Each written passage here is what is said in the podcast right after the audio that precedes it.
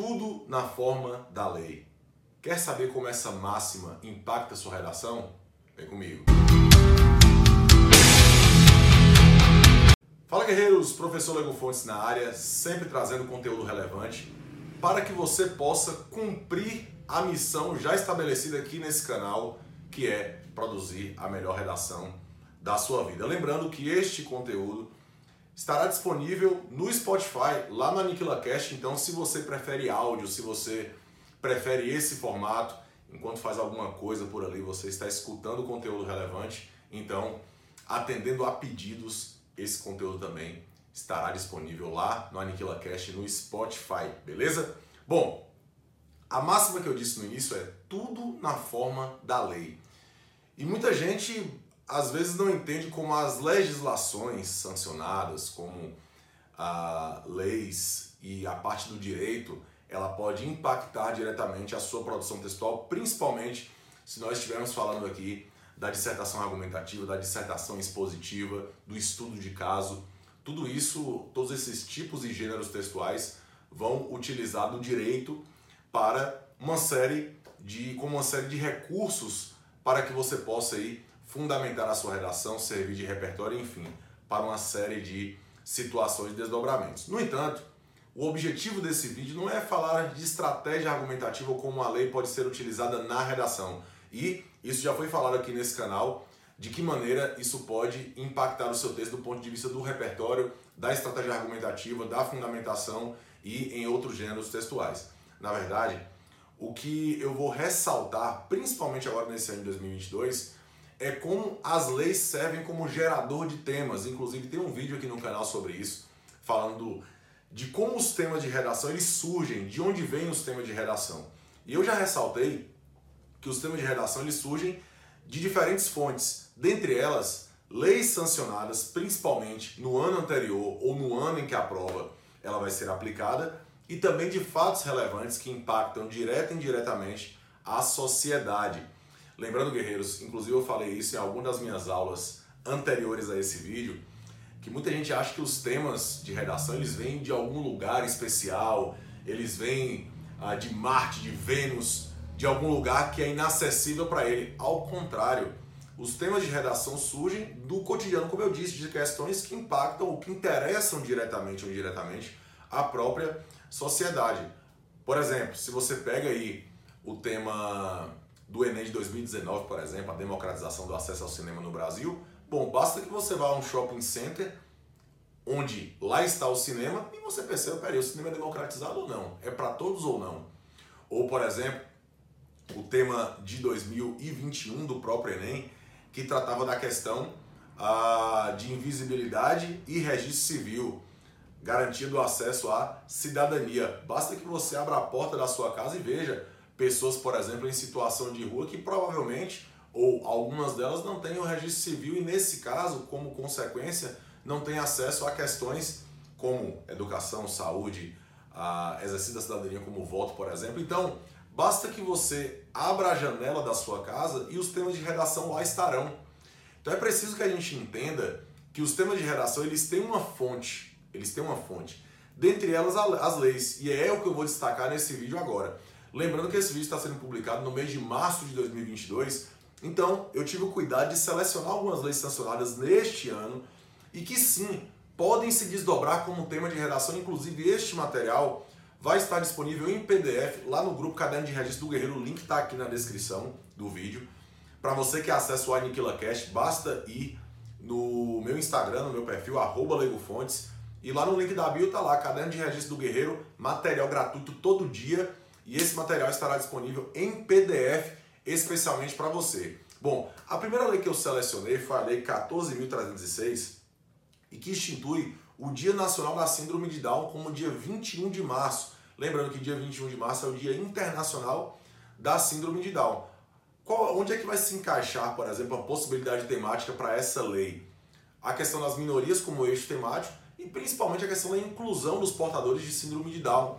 Inclusive, até ressaltei lá no grupo a questão relacionada ao o que hoje é senador, né, Romário, em que ele tem uma, uma filhinha chamada Ive, que é portadora da síndrome de Down, e que ele traz diversas ah, situações relacionadas a essa questão, principalmente com leis, com propostas, com ações no objetivo de incluir este público, algo que é deveras importante. Então, você já vai registrar aí a, o Dia Nacional da Síndrome de Down e, é claro, uma abordagem temática que pode surgir dessa questão. Lembrando, princípio da equidade, princípio aristotélico, tratar os iguais de maneira igual, os desiguais de maneira desigual, na medida das suas desigualdades, pensando nessa questão de inclusão de minorias.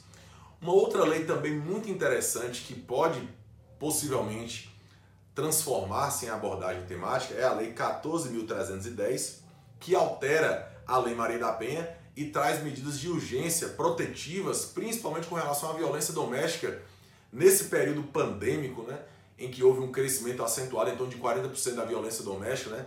Esses dados estatísticos mostram o quanto houve o crescimento dessa mazela que infelizmente é costumais não apenas no Brasil, mas no mundo, e que houve uma alteração né, nessas medidas protetivas de urgência com relação à violência doméstica. Lembrando, violência doméstica não é o mesmo que violência contra a mulher. Claro, a mulher é uma grande vítima da violência doméstica, mas isso inclui também os filhos, isso inclui pessoas vulneráveis que estão no ambiente doméstico, no ambiente familiar. Então, é preciso englobar esse processo como um todo para que a gente possa abarcar a questão de maneira completa, tá? Então, você que está aí nas carreiras policiais, você que vai fazer o Enem, você que vai fazer vestibulares, violência doméstica é sempre uma boa abordagem, né? Principalmente aí pensando nesse, nessa situação de segurança pública como eixo temático e também de minorias.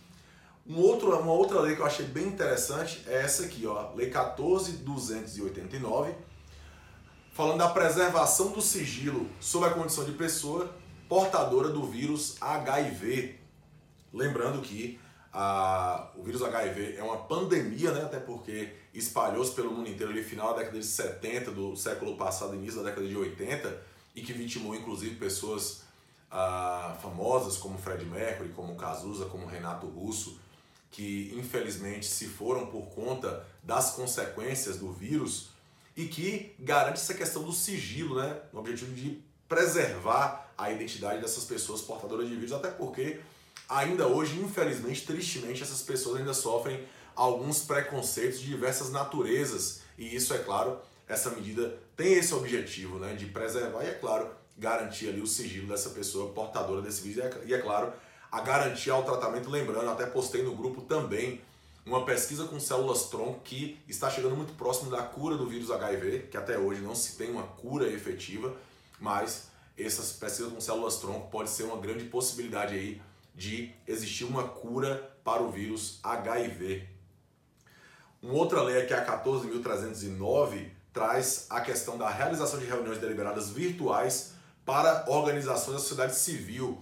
Guerreiros, eu quero fazer o recorte aqui, essa reunião virtual, a questão tecnológica, a questão que, evidentemente, nesse período pandêmico, que as pessoas tiveram limitações de locomoção, fez com que isso crescesse bastante, aplicativos como ou, ou, recursos como Google Meet, como Zoom, como Skype, cresceram demais nesse período e evidentemente isso impacta diretamente as pessoas de um modo geral em diversos ambientes, educacional, de saúde, de segurança pública. Afinal de contas, a tecnologia está presente em nosso dia a dia. Você que está assistindo esse vídeo, você que está ouvindo lá na Aniquila Cash, evidentemente vai ter acesso a esse vídeo por conta do ambiente tecnológico, por conta dos recursos tecnológicos. Então, é, essa lei ela traz essa discussão à tona né, do quanto a questão do ambiente virtual, do ambiente digital, impacta diretamente a vida das pessoas, facilitando diversas vezes a, com que essas pessoas, nesse caso aqui, consigam organizar reuniões ainda que remotas. E uma última para a gente fechar esse vídeo e você está registrando aí as leis. Se você não pegou os números aí, pause o vídeo, registre, anote, mas se você não estiver anotando, como eu disse, estará disponível no grupo lá em PDF.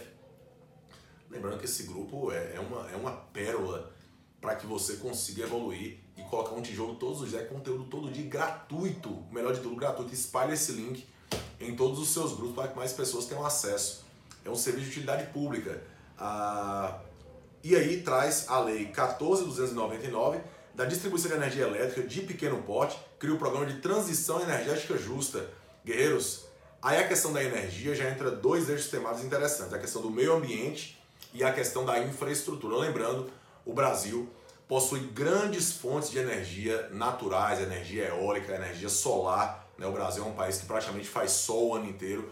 Então a questão da crise energética no Brasil hoje acontece muito por conta de uma centralização na energia que vem das hidrelétricas. Então isso é absolutamente prejudicial. Mas é claro, essa transição energética justa, que é o chamado TEG, né? vai trazer aí essa substituição dessas fontes de energia e, é claro, com uma medida até preventiva né?